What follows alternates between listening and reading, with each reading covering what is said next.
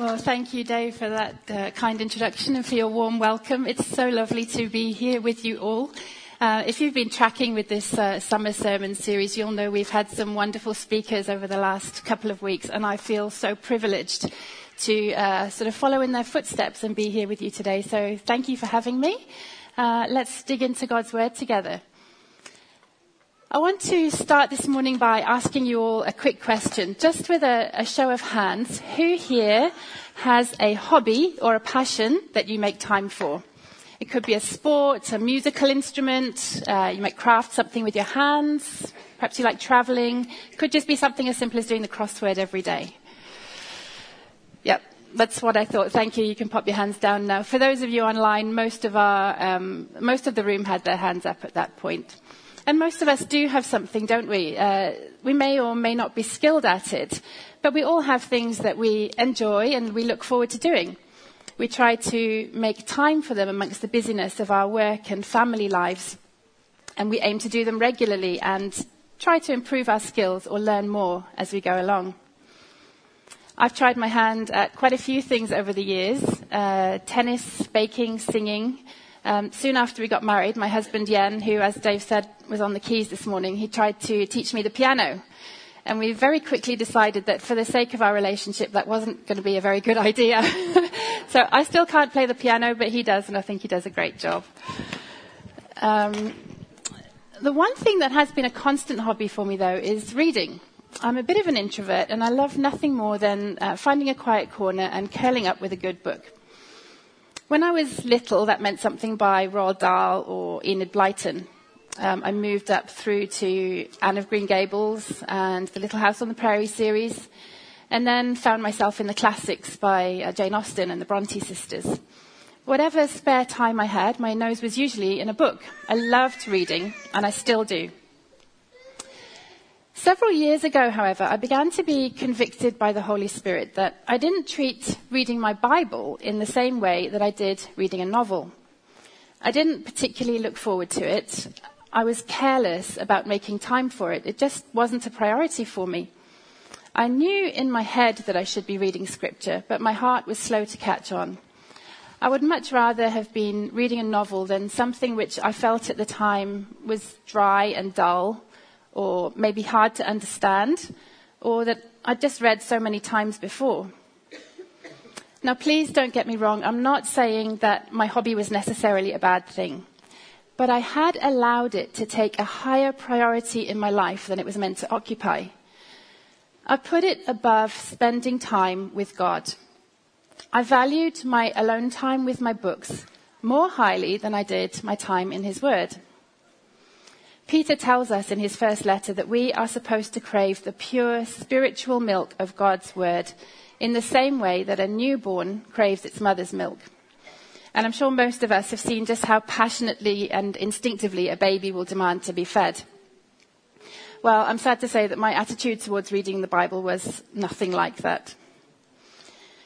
But God is gracious, and over time, He's helped me to make some changes which have totally transformed the way that I approach His Word, and thereby had a significant impact on the depth of my relationship with Him and on my faith. So today, I want to share a little of that journey with you in the hopes that you too can grow deeper in a knowledge and a love for God's Word, and that the Bible will become your favorite book as it has become mine. We'll look together at exactly what God's Word is, why it's important, and some practical tips about how to engage with it and how to develop a passion for it. So let me pray for us before we get started. Thank you, Heavenly Father, for your word, and thank you for the message that you have laid on my heart this morning. Lord, it is an immense privilege to partner with you. May the words I speak and the meditations of all our hearts be pleasing to you today. Would you grant us ears to hear and minds to understand all that you want to say to us? In Jesus' name we pray. Amen. Amen. So, what exactly is the Word of God? Well, before we look at that question, maybe we should look at what we mean by the word word. What is a word? Well, the dictionary defines it as a single, distinct, meaningful element of speech or writing, used with others or sometimes alone to form a sentence, a way to express thoughts and feelings or communicate information. We use words every day to communicate with each other. Now, some of us might use more words than others, but we all rely on words to make our thoughts, desires, and feelings known. Our words also reveal a lot about who we are as we use them. So if we apply this definition to the Word of God, we can see that in its purest form, it's simply God communicating with us and revealing Himself to us. In the beginning, God communicated directly. Adam and Eve walked with God in the Garden of Eden, and they were in a face to face relationship with Him. But then sin entered the world and broke the channels of communication. And that meant that we were left to discern His will and purposes for our lives through other, less direct means. Over time, God gradually revealed Himself through His chosen people, through the gift of His law, through the visions and dreams of His prophets, to form what we now know as the Old Testament. But sin was still a problem, separating us from God. No one was able to lead a sinless life. And so God, in his great mercy, did something incredible. 400 years after the last prophet spoke to God's people in the Old Testament, God broke his silence with the cry of a newborn baby. He began to reveal himself and communicate with his people in a very new and highly personal way. Jesus was everything God wanted to say to the world in a person. He came to reveal the heart of the Father for his children and to take our sin upon himself. He bore the punishment that we deserve for our sin, putting it to death on the cross and giving us his righteousness in order that we might be restored to a full relationship with God. All that Jesus said and did uh, whilst he was here on earth is preserved for us in the New Testament. And together with the Old Testament, these scriptures form what we now call the Holy Bible. It's this that we most often think about when we refer to the Word of God. It's the main way that God speaks to us today. 66 different books by 40 different authors, written over a period of 1500 years in three different languages and on three different continents but that tells one complete story. A cohesive revelation from God, about God, for the benefit of his people and the glory of his name. Now we know from the first chapter of John's Gospel, as well as from the resurrected Jesus himself when he spoke with the disciples on the road to Emmaus, that all of Scripture is breathed through him, points to him, and is about him. The Bible is not simply a book to be read but the Word of God Himself, alive and active, to be engaged with and learned from. If we look carefully, Jesus can be found in every part of the Bible. Both testaments are essential to fully understand who Jesus is because God uses both to tell his story. So understanding this helps us to learn enough of God and from God to believe in him, to acknowledge that we are sinners in need of salvation, and to accept Jesus as our Lord and Savior. And so hopefully we come to faith. And that's great news. It's wonderful. It's the first step in restoring our relationship with God. I wonder why it is then that for so many of us, once we have come into that saving relationship with Christ, that we stop pursuing Him and we stop looking to know Him more. Our Bible reading becomes sporadic or a duty rather than a pleasure something we approach without the expectation of learning anything new or of having any fresh revelation.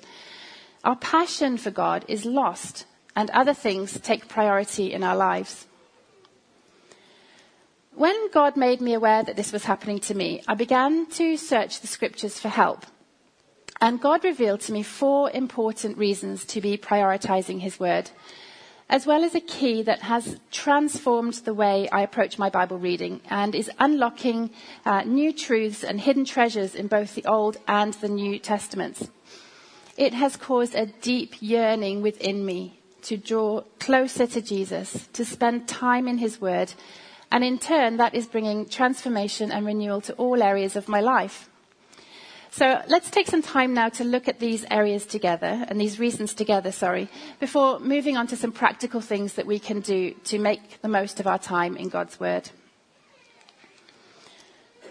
The first reason for prioritizing God's Word that I want to highlight, and by the way, these are in no particular order of importance or significance, is found in Psalm 119, verse 105, where King David says, Your Word is a lamp for my feet and a light on my path. King David goes on to describe the word of God as a lamp carried on his journey to distinguish the way and keep him from stumbling off course and going astray. The word translated lamp in this passage is ner, N-E-R, in the original Hebrew. It refers to a small clay lantern with a solitary wick, something portable like a torch, not the kind of lamp that you might have in your living room at home that sort of sits in one corner and stays in one place and just lights up one particular area. Just as we use a torch to brighten a path for our feet to walk on a dark night, so God's word provides the illumination and the guidance we need to walk our journey in this world. It's God's wisdom for the decisions we need to make around how to pray, who to trust, what to do in any given situation. It also lights up the areas of our life that might be in shadow, so that as it says in Ephesians chapter 5, we can walk as children of light and discern what is pleasing to the Lord. And just as a ner or a torch is portable, so we need to carry the Word of God with us. And by that I mean we need to apply the Word of God to all areas of our life, not just those areas that we feel most comfortable lighting up. God wants access to all areas of our life, the good, the bad, and the ugly, because His light is a healing light. It exposes our sins, yes, but in so doing, it saves and delivers us from the hold that darkness has on us. Also, as Pastor Dave pointed out a few weeks ago, the evidence is increasingly pointing to the fact that we are approaching end times. We need to view what is happening in our world through a biblical lens. And the only way to do that is to study the Bible, to saturate ourselves in the Word of God so that we are equipped and prepared for the future. Trying to navigate the world, the world without the Word of God is like stumbling around in the dark. It's scary and it's dangerous. And for those of us with such easy access to God's Word, it's also completely unnecessary. So a second reason for prioritizing our time in, word, in God's Word is because it nourishes us. In Deuteronomy 8 verse 3, Moses tells the Israelites that man does not live on bread alone, but on every word that comes from the mouth of the Lord. Just as we need physical bread to nourish our physical bodies, we need spiritual bread to nourish our souls. Too many of us are literally starving to death from a lack of time in God's Word. Or worse, trying to satiate our hunger with spiritual sweets and lollies, the things of this world which look appealing, um, but have no substance and are not healthy for us. So drugs, excess alcohol, promiscuity, um, overspending in the shops. All these things are an attempt to satisfy that deep soul hunger that God alone can fill. Jesus said in John 6 verse 35, I am the bread of life. Whoever comes to me will never go hungry. We need to be spending regular time with Jesus in his word to fill our spiritual stomachs with good things.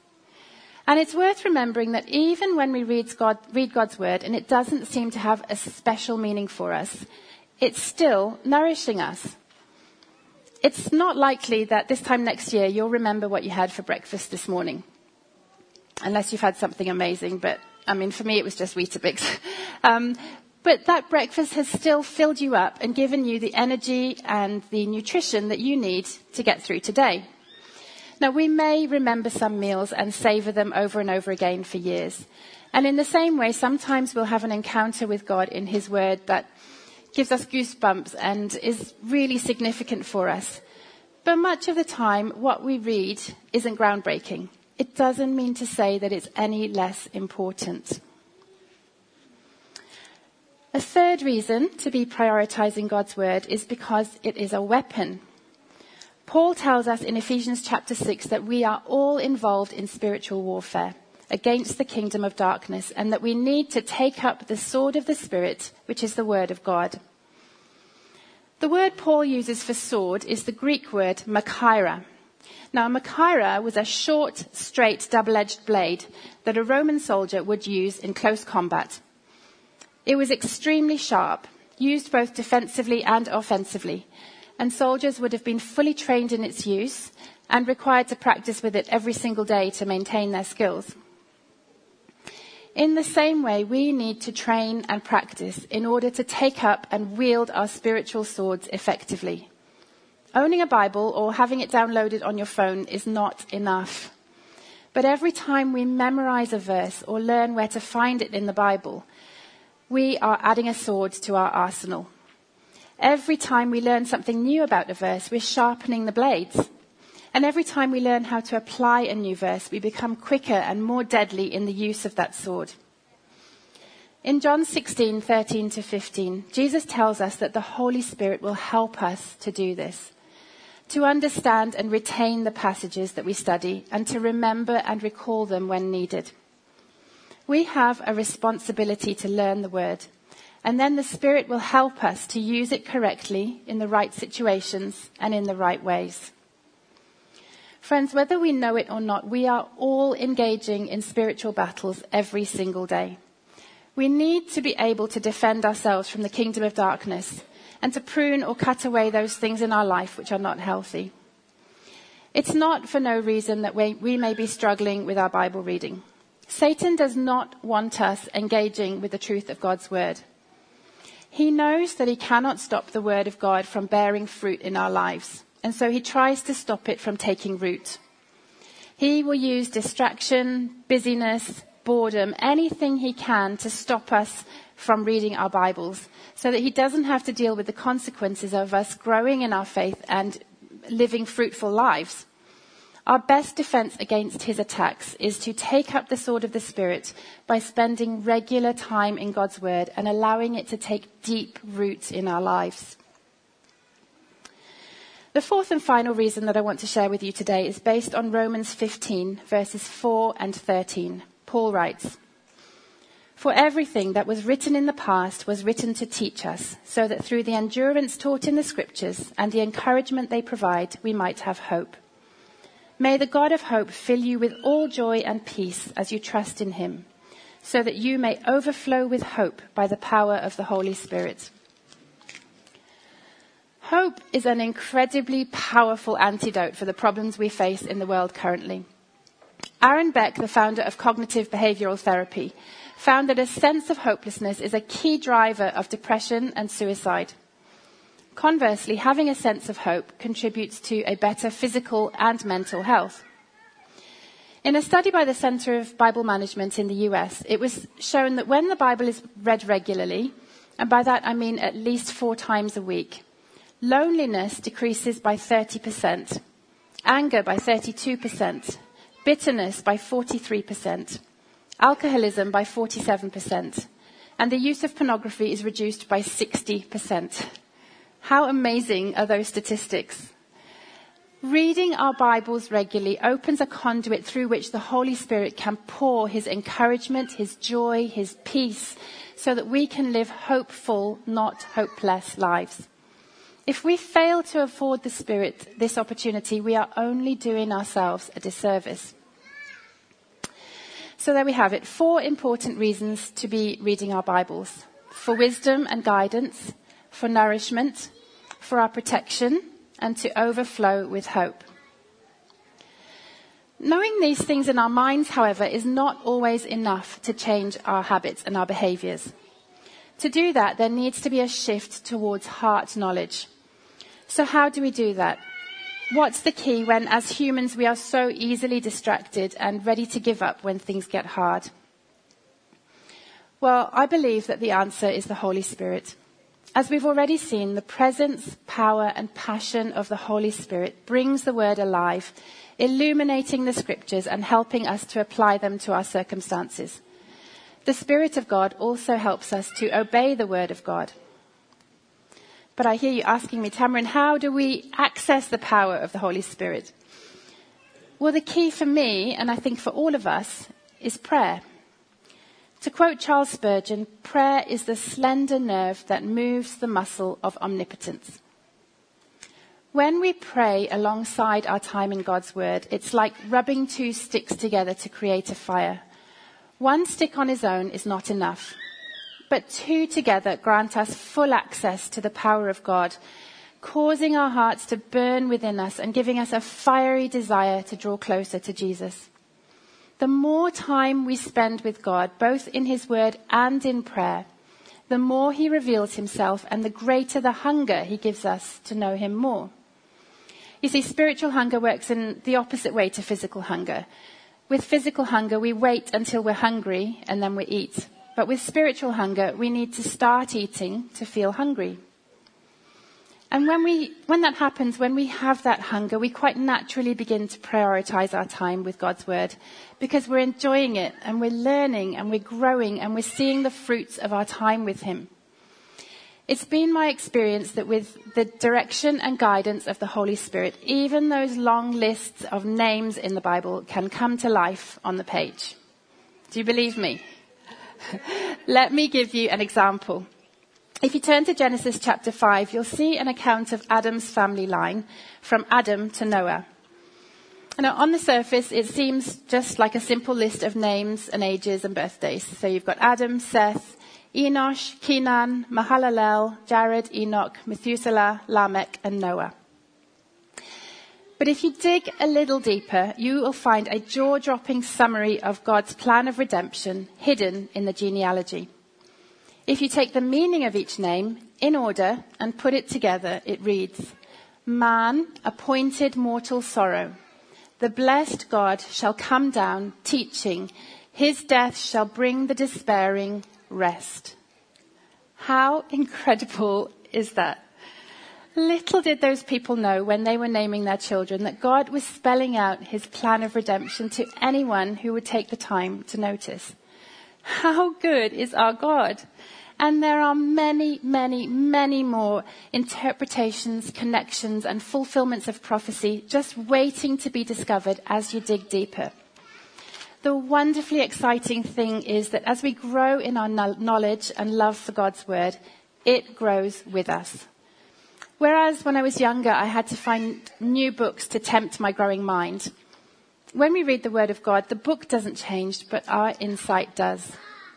As Cardinal Raniero Cantalamessa said, scripture reveals new meanings according to the questions people have in their hearts as they read it. There will always be more to learn uh, because God will continue to communicate and reveal himself to us when we are actively seeking him and in relationship with him.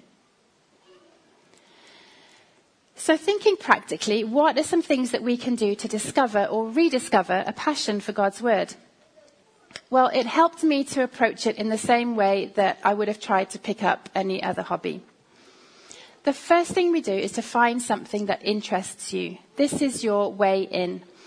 For me, as a lover of words and their meanings, God has guided me on a path to learning some basic Hebrew and Greek. Languages fascinate me, and uh, unfortunately, whilst it's a blessing to be able to read the Word of God in my native tongue, much meaning has been lost in the translation to English.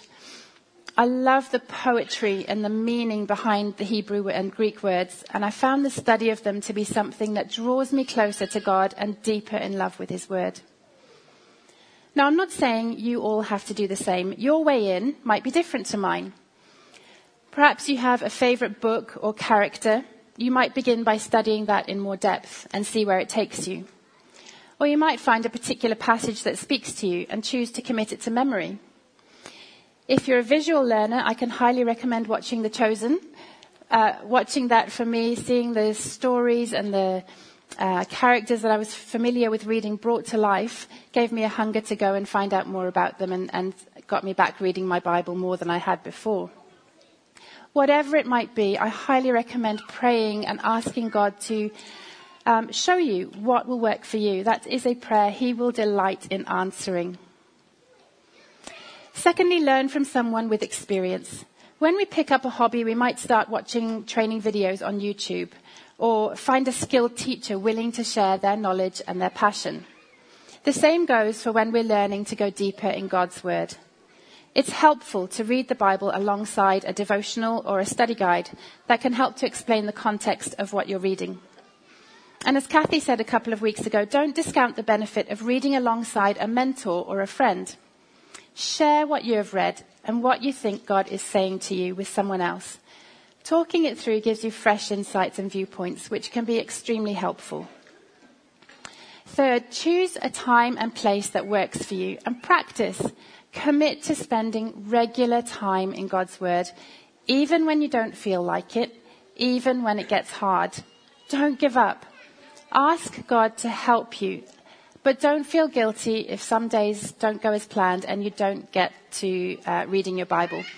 Just recommit to starting back the next day. God does not condemn us. But he is faithful to keep calling us back to himself because he loves us and he wants to bless us. And lastly, enjoy the rewards and the fruits of your labor. My life has been positively impacted in every area since making my time in God's Word a priority.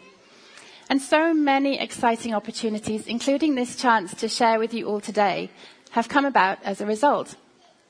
I feel like I am growing in my faith I'm more willing to share my faith with others. And most importantly, I feel closer to God than I ever was before. Because as he reminds us in Proverbs chapter 8 verse 17, I love those who love me, and those who seek me find me. As the worship team come back up on the stage, I wonder how God is speaking to your heart this morning and what your response to him will be. For some of you, you may never have read the Bible and have yet to accept Jesus as your Lord and Savior. Can I encourage you now, if you are feeling that tug on your heart to learn some more about who God is and how much He loves you and why He wants a relationship with you, there is no better place to start than by spending time with Him in His Word. If you don't know where to start or have questions, please come and find me after the service. We'll also have our prayer team here at the front who would love to have that conversation with you. If, like I was, you've been following God for a while, but you know in your heart that you are not pursuing Him with all your mind, with all your strength, if you have allowed other things to take precedence in your life, let today be the day that you recommit to regular time in God's Word and in prayer. Make God your number one priority and then watch to see how everything else in your life falls into place. You may need to fast from other activities to make time, but I guarantee your efforts will be rewarded. And for those of you who are regular readers of God's Word, I hope today has been an encouragement to you. Know that God sees you and that He hears you. Keep it up. Keep learning. Keep growing. Keep listening to God and looking for His revelation. It's my prayer that all of us will fall deeper in love with God and draw closer to Him as we spend time in His Word. Would you pray with me? Lord, thank you for gifting each one of us with abilities, talents, and passions. We ask that you would help us to use them for your glory, but that they would not take priority over our relationship with you. Lord, we want to put you first in all areas. Please draw us close today through time in your word and in prayer. You are all we want and all we need. We love you, Lord. Amen.